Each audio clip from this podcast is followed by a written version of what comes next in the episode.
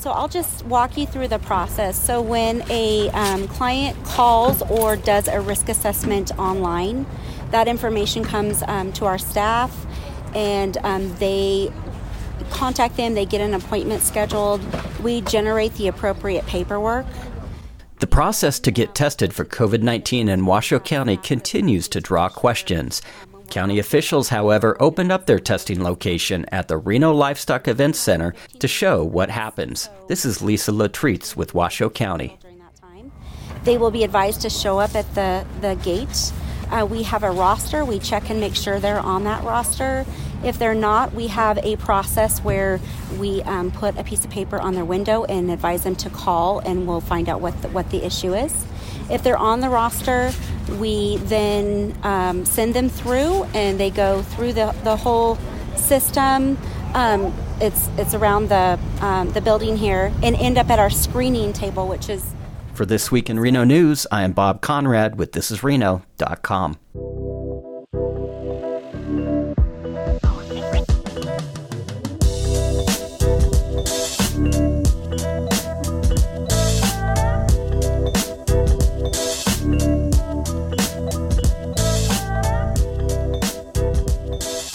most high risk population affected by the coronavirus is seniors.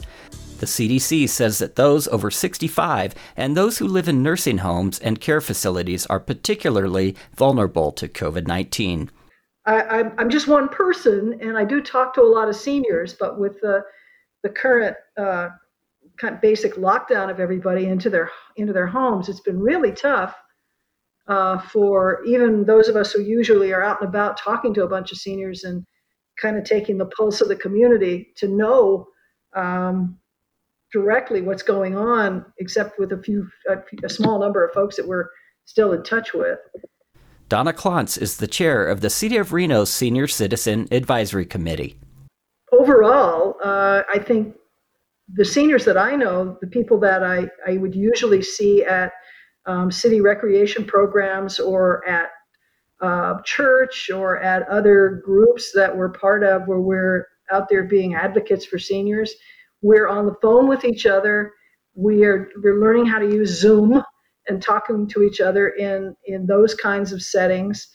We're sending a lot of emails back and forth, and overall, um, we're asking if anybody needs needs help from each other one nursing facility in Reno had an outbreak of COVID 19 that affected 43 residents, but Clontz says most senior facilities are on lockdown.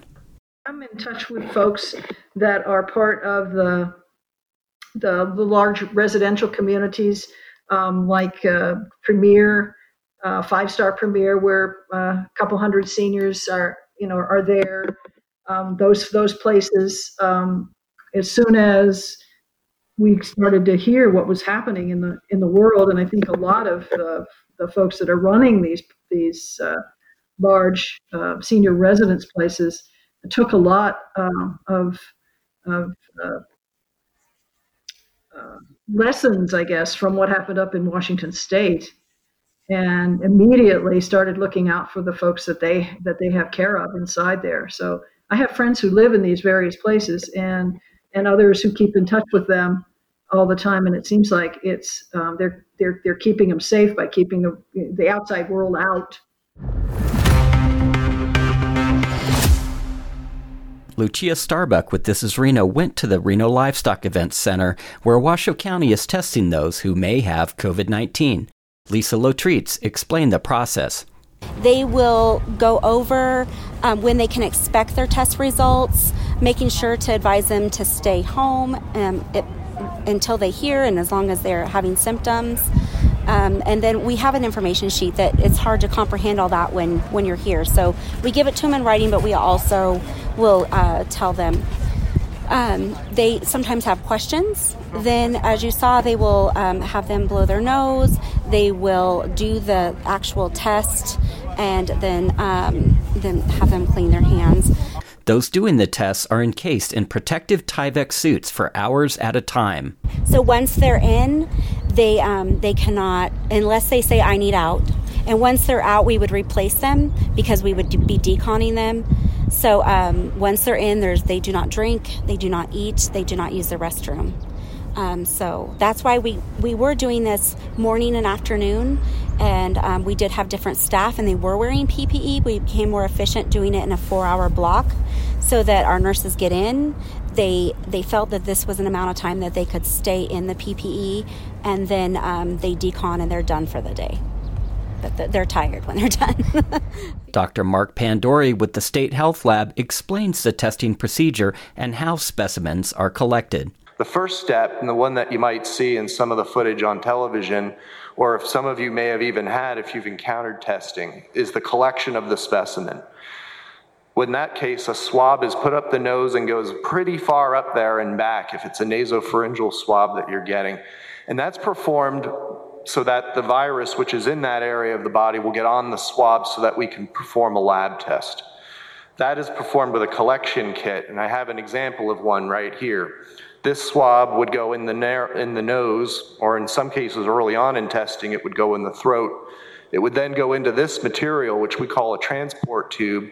It's got a material in there that stabilizes the specimen, and this specimen then would travel to the laboratory. Lab test results can take about 72 hours, and not everyone can get a test. Here again is Lottritz with the County Health District explaining who gets tested and why. How exactly do you get on that roster to get tested? To get on the roster, you would fill either call our uh, 328-2427 number, or now online we have a. Um, you can just do the assessment form online, and it's going to ask you about your symptoms, travel, have you been in contact with anyone that's positive, okay. and then from there we review those, and we call everybody back and uh, get them an appointment scheduled. Got it. That's it for this week in Reno News. For KWNK Community Radio, I am Bob Conrad from thisisreno.com.